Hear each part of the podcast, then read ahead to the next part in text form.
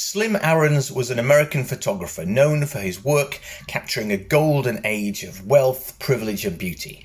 His images becoming representative of a time of hope and opportunity as the world recovered from war and moved into the latter part of the last century.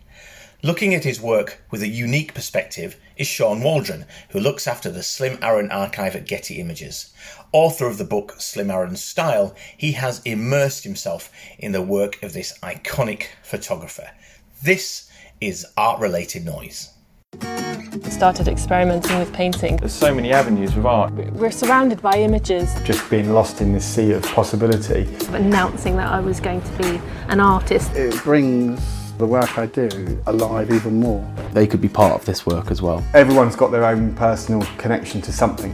Hello and welcome to Art Related Noise, the podcast of Enter Gallery in Brighton. My name is Stuart Holdsworth from Inspiring City, uh, the blog, and I'm with Sean Waldron. Hi, Sean. How are you doing? Very good. Thanks for having me. Now, we're, we're going to be talking about sl- the Slim Aarons archive today, the photography ar- archive. You know, Slim Aarons is a is a photographer. Sadly, he's no longer with us, but he was, you know, he's uh, you know he's he's he's lived throughout the, the, the, you know the majority of the last century, and and he's he's taken some amazing pictures, and those pictures are, are sort of really popular sellers at, at, at Enter Gallery. Really, they're quite iconic, aren't they? Really, how did you get involved with the Slim Aarons uh, archive? How how did that all come about? So I, am trained as a photo archivist. I've been in the in the business for about 20 years at this point. Um, so I've been with Getty Images for the last five, uh, and that's who um, owns Slim's archive. They bought the archive actually directly from Slim back in 1997, so they've had it for quite some time. And I about three years ago took over the sort of daily the daily management uh, of Slim's archive. How did that come about? What, what, what, was the what was the reason why Getty bought it in the first place, and what was the, what was the attraction to to that? because it was Mark Getty himself that I think that bought bought the archive. He just really loved the work. Yeah, it's, it's correct. So Slim retired, uh, as it were, in the early '90s, uh, and he had his entire archive at home. He lived in a in a house in just north of New York City, uh, in Westchester County, uh, an old farmhouse he had it all kind of tucked away in his attic and it was just kind of sitting there. And mark getty he started getty images in 95 so and then he bought it in 97 so the company was still pretty pretty young at that point. Um, you know you're just at the point where you were actually selling images online you know it was all still pretty new. And mark was given a sort of hot tip by uh, a, a, dealer that's in london uh, named michael hoppen who said you know there's this guy slim aarons has, has this amazing archive uh, it's sitting at his house in New York. Uh, he's not really doing much with it. It's an incredible uh, history of the last 40 years, uh, social history and cultural history. And you really should talk to him. And so Mark just showed up at Slim's house, sort of cold. Slim tells a joke that Mark was not, he was dressed sort of casually. He was wearing what he called a slim windbreaker. And so he said, I, I, thought he was the gardener. So I told him where the lawnmower was. But then Mark said, No, no, no, I'm here to talk to you about your archive. Uh, and so they spent a few hours together going to the archive and over a handshake deal, Mark bought the archive. I didn't realize it was so early in, you know, Getty Images, you know, development. Because when you think of Getty Images now, you see, you know, it's, it's all over the place, really. You go on onto Google and you're looking for an image, and usually it's there's often watermarked with a get with a Getty site. But was this like one of the sort of formative stages you see? You know, acquiring this archive to to sort of shaping what I don't know Getty became. Really. Yeah, it really was. Uh, you know, I mean, when the company started, they didn't have the archives that they do now for certain, and so this was one of the very early sort of acquisitions for the company, along with you know the Hulton archive, which they acquired around the same time, and now they've we've acquired many archives over the years. But this really was one of the sort of uh, foundational acquisitions in terms of Getty's uh, archive. So I'm interested to, to know more about this because it seems fascinating that all these pictures should be, you know, in the in the attic. If, you know, where where was it by the way? Where, where did um where did Slim live? Where was where in America was it? So um, it's it's in New York. Uh, it's in Westchester County, north of New York City. It was a, it's a town called Bedford.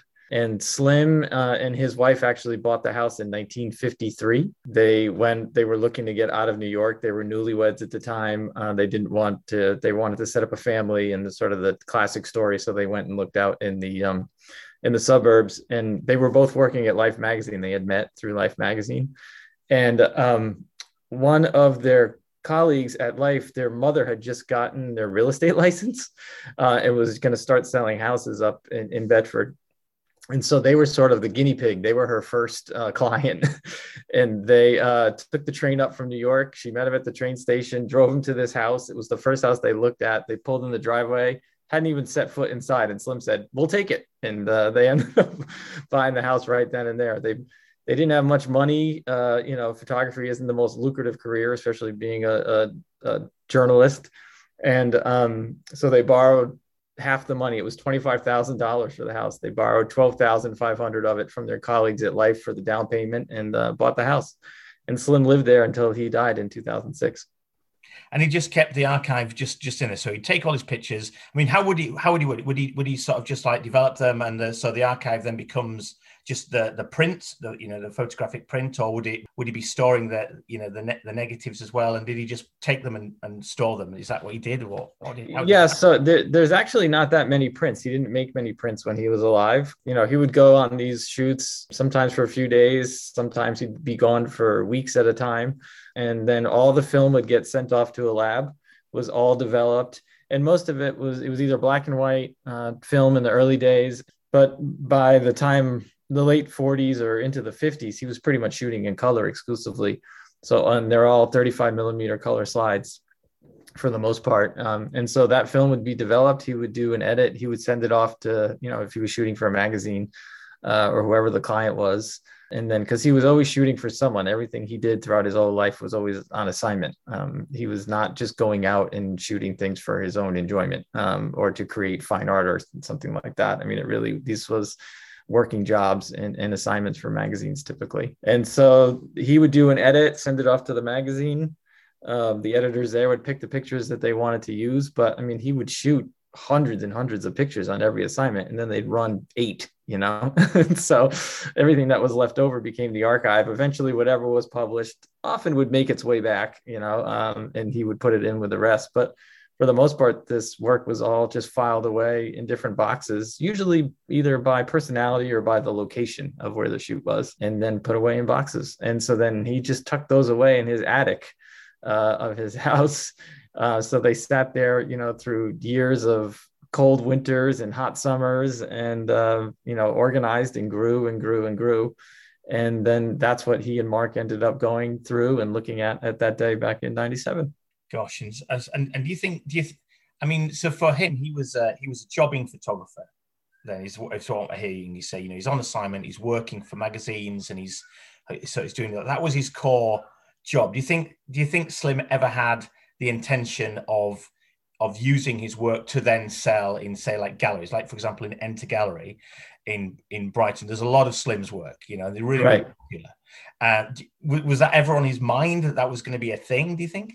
No, and, and part of that is because that wasn't really a thing, you know, then. I mean, photography as fine art uh, really didn't come about until the later 70s, is really when you start to get the first sort of photo galleries that pop up around the world, you know, one in New York, maybe one in London. Um, but it's not really until decades later, and when Slim was towards the end of his career, where that was really even an option that people would think of, of photography as, as, fine art and be buying prints. So it's relatively a new phenomenon. I mean, it's decades old at this point, but you know, through Slim's life, that really wasn't even an option. And he was so busy running from assignment to assignment and, you know, and, and he was making a decent living and, you know, having a good life. And so he, he wasn't even really thinking that way. Towards the end, he made a few prints here and there, or he would make prints for people or, but it was really after Getty bought it um, and had the facilities, had a dark room, had the ability to print. So then we worked with him in the early days when he was still alive about producing limited editions. He would sign some of the, of the prints uh, when he was still alive and things like that. So it wasn't until much later and really that Getty got involved that we had all the facilities and the ability to be able to do that. And, and also just the market existed. You know, there really wasn't a market for this material beforehand let's learn a bit more around uh, about Slim. Then I think. He, I mean, what what an interesting what an interesting camera. I think he started. I think he started in his photography career as a combat photographer. Is is that right? Can you give us a flavour of who who Slim was?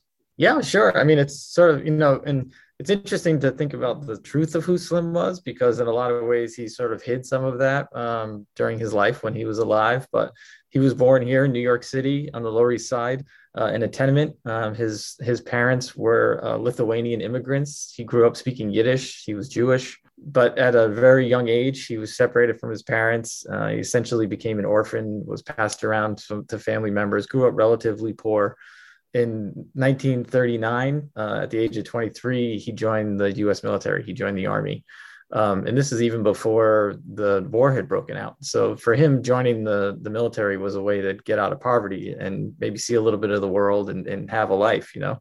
So it's a sort of classic uh, American reinvention story. Uh, you know, I mean, he became this this character of Slim. His name was George uh, uh when he was born. He was George Aarons um, but he was very tall and, and thin. So he became Slim was his nickname, and he, you know, eventually grew into a, accept and adapt that persona of becoming Slim Aarons. So um, he started out sort of in the U.S. Army as a, what they call a dip and dunk person.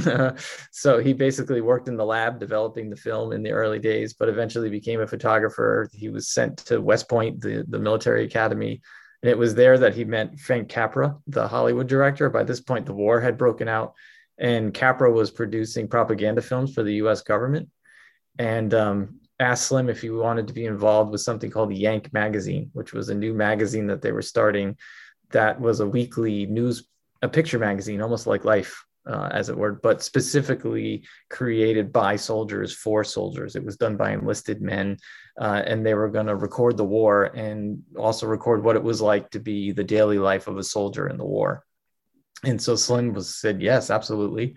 So he was sent to London for a while, did some training there, and then went was first was sent to North Africa uh, where he started to see action. And then he ended up in Italy, where he saw some very heavy fighting at Anzio and Monte Cassino. He was awarded a Purple Heart. Uh, he was part of a, a German bombardment uh, and was injured uh, and had some really uh, near death experiences and some harrowing experiences that were very formative for him and sort of made him decide that being a combat photographer was not the way he wanted to go. Uh, and he pivoted pretty quickly to the, the whole other direction and decided to, to photograph the good life, as it were, and, the beautiful people. I, would heard that story as well, you know, going from combat photography to what is now known for, which is luxury, isn't it? If you look at Slim Aarons' work. It's luxury. It's poolsides. It's it's riding horses in in the dusk. You know, it's uh, Tuscan scenes and and you know eating on on vistas with beautiful seaside views and panoramic views around. It's it just says a lot about a particular sense of life. Yeah, absolutely. I mean, he, he's you know, there's a few sort of funny quotes where uh, after the war, when the whole Korean conflict came up, you know, the War Department came to him and said, "Hey, you know, would you like to go to Korea and cover that?" And you know, his response was, "The only beach I want to land on is going to have beautiful girls in bikinis." You know, I mean, he was like, those experiences, uh, especially in Italy, really scared him. Uh, you know, and showed him sort of how valuable and how fragile life really can be. Um, and so it, his mantra of attractive people and attract doing attractive things in attractive places. I mean, that became sort of his his mantra, and that's what he wanted to to photograph. So, and that was directly tied to his experiences during the war, and that became his beat for 40 years. I mean, that's that is what he photographed and and you know the whole Hollywood set. I mean, he's known for his uh, you know celebrity type photographs as well, wasn't he? So again, capturing Hollywood at, at, a particular time, you know, when it was seen as this, you know, coming out of the war. When you look back in that period of time, it's quite of a I don't know, sexy period. Is that what is the right thing? When the fifties and you got cool guys and sort of beautiful women and sort of doing great things, and the movie industry is becoming really, it's booming it's booming. Hollywood is booming, and it's just it's giving a, sen- a, a sense of a different side, a, a, different possibility of life.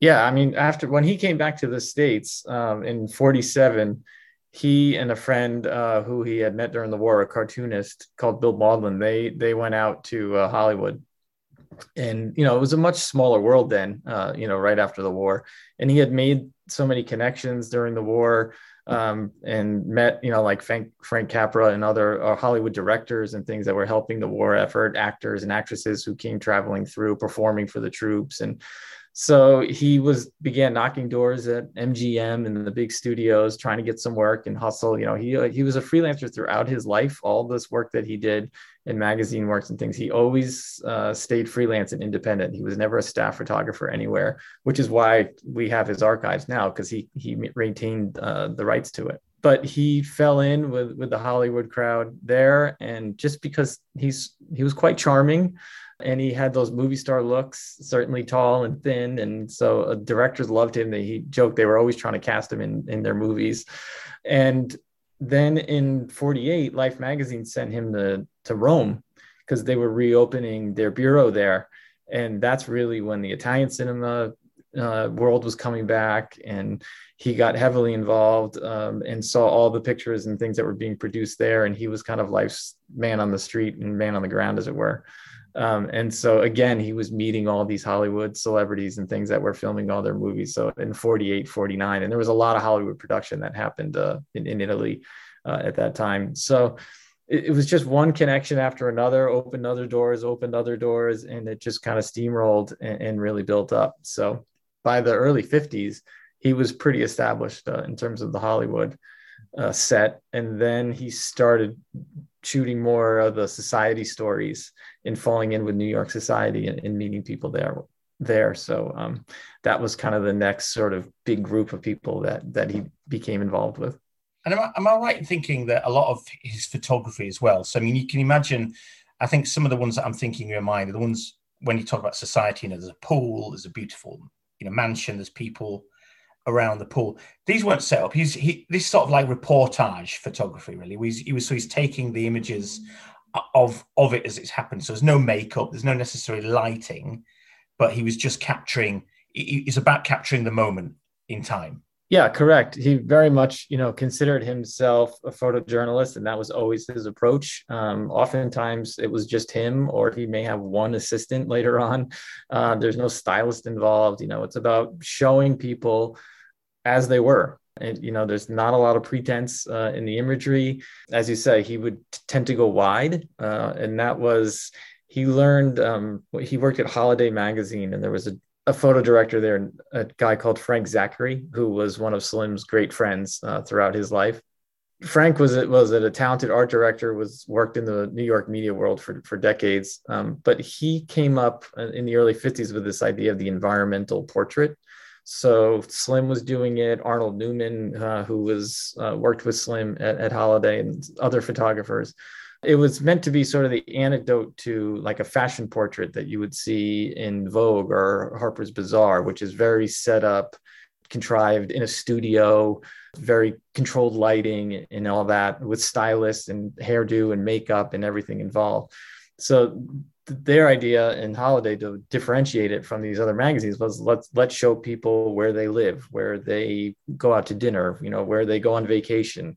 Uh, so show not only who they are, but where they live, how they dress, the cars that they drive, the things that they collect, their horses or dogs, or you know the things that they surround themselves with, and their entire picture about who they are as people. And so Slim really understood that, and to him that was a perfect way of shooting because he was such a people person.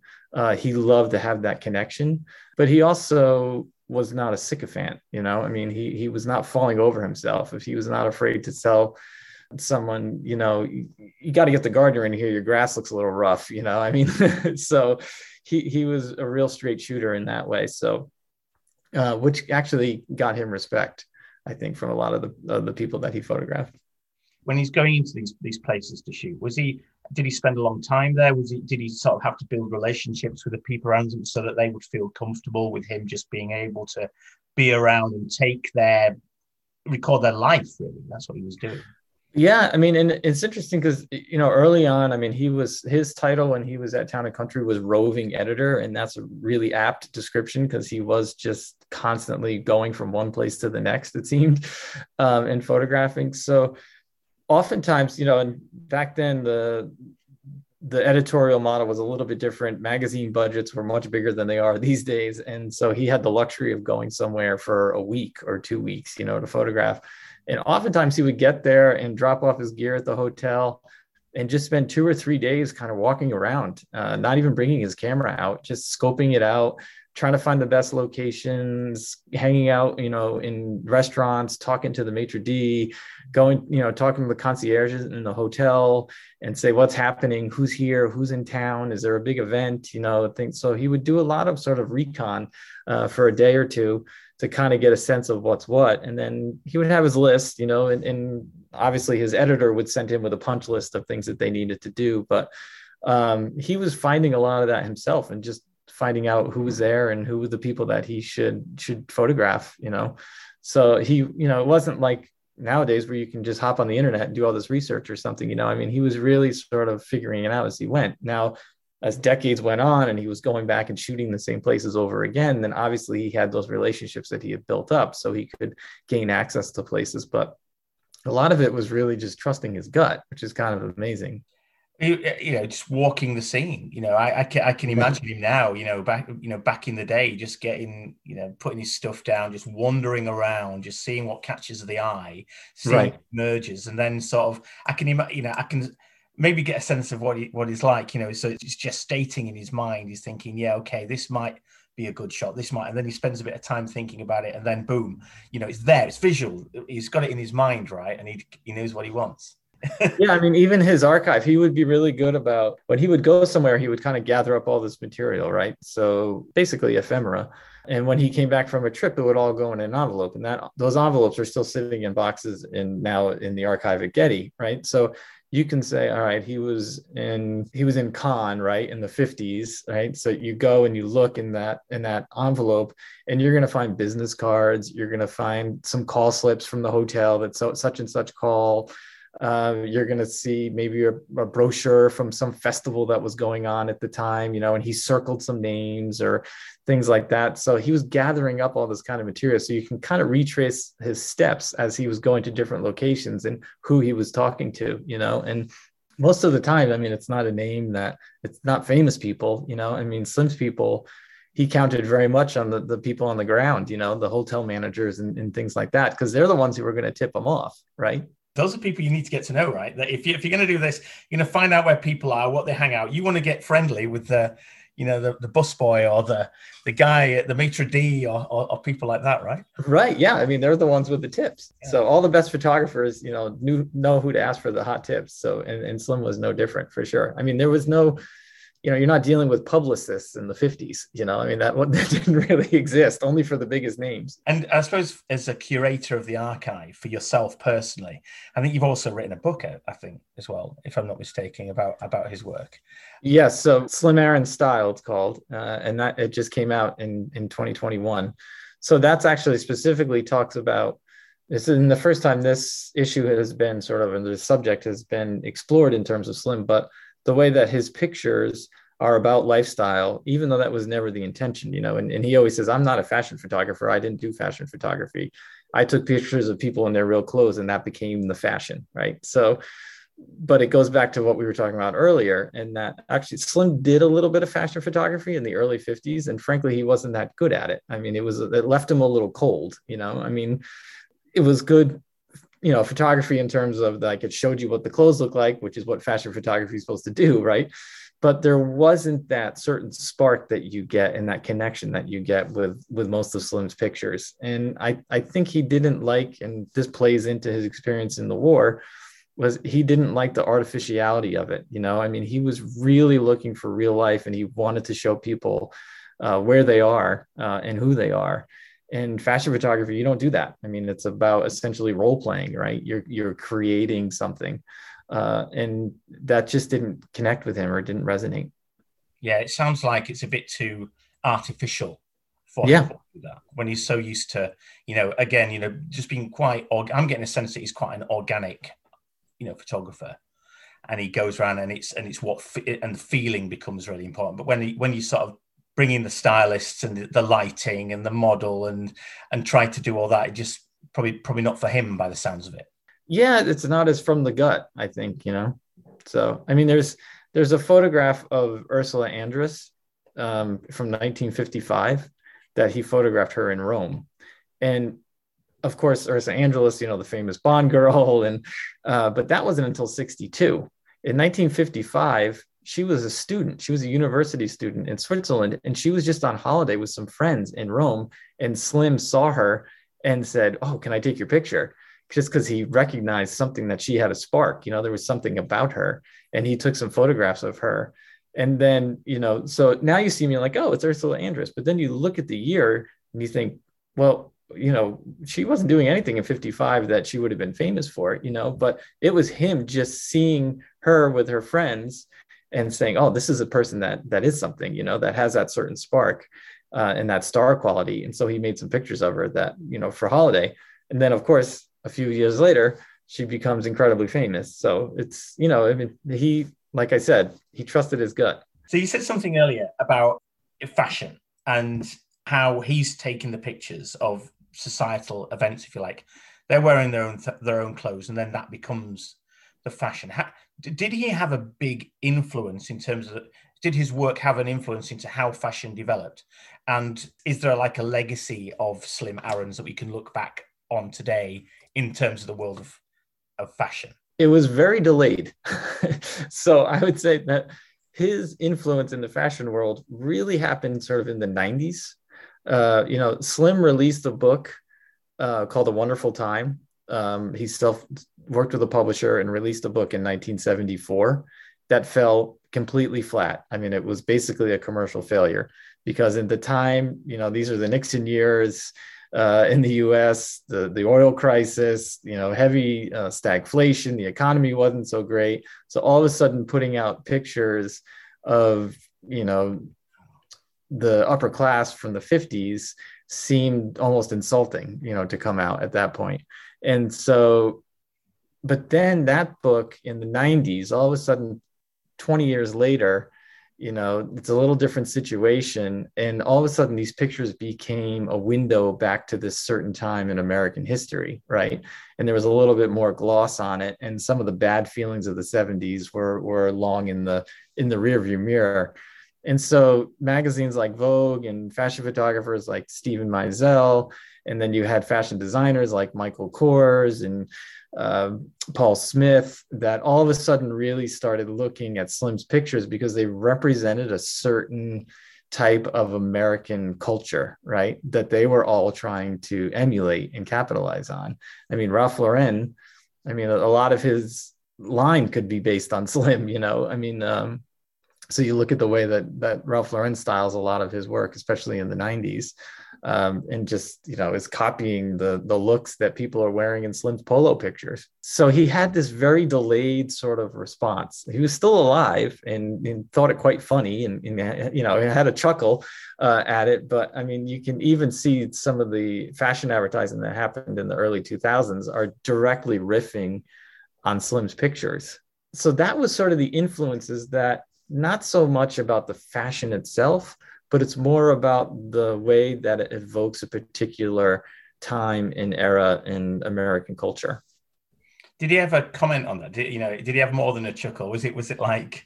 Did he ever was he ever surprised by the impact that that had had so so late on after this sort of main body of work had been created? Well, I mean, he would sort of play coy and say, "I don't, I don't understand it. You know, I don't, I don't really get it." And he'd say, like, ah, you know, his favorite expression he used to always say, "Oh, it's all bullshit." You know, I mean, so his like, you know, I mean, so he was very much sort of downplaying it, but I, I think that he was actually secretly pretty happy uh, that the work was being, you know, recognized again for for a whole new generation. So, and it's even happening now, 90s and early 20, 2000s. That was 20 years ago, right? Yeah. So you had this whole other thing that happened again in the last few years, which I think you can tie directly to social media and to Instagram. I mean, Slim was making Instagram pictures before, well before there was even Instagram, right?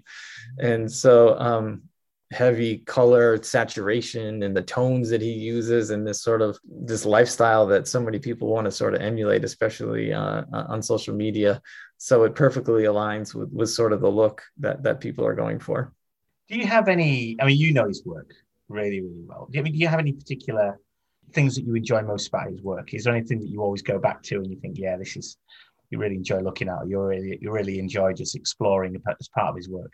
I love. I mean, I'm lucky in that I get to look at his archive, right? So uh, people see one picture, but I I'm looking at the film, so I'm looking at all the pictures that he that he shot, right? So I can see uh, whether it's black and white as a contact sheet or looking at the slides and sort of recreating, but you can see his process of working in almost the way that he approaches things. And he's working out different angles and playing with the lighting and, you know, trying uh, different approaches and, and things like that. So it's kind of fun to see him actually working through the problems of how you create a picture and then that moment when he captures it you know when he really sort of nails it and, and gets it right so I always enjoy that process of, of looking through things. Is it like you're getting into his mind? It's like the thought process.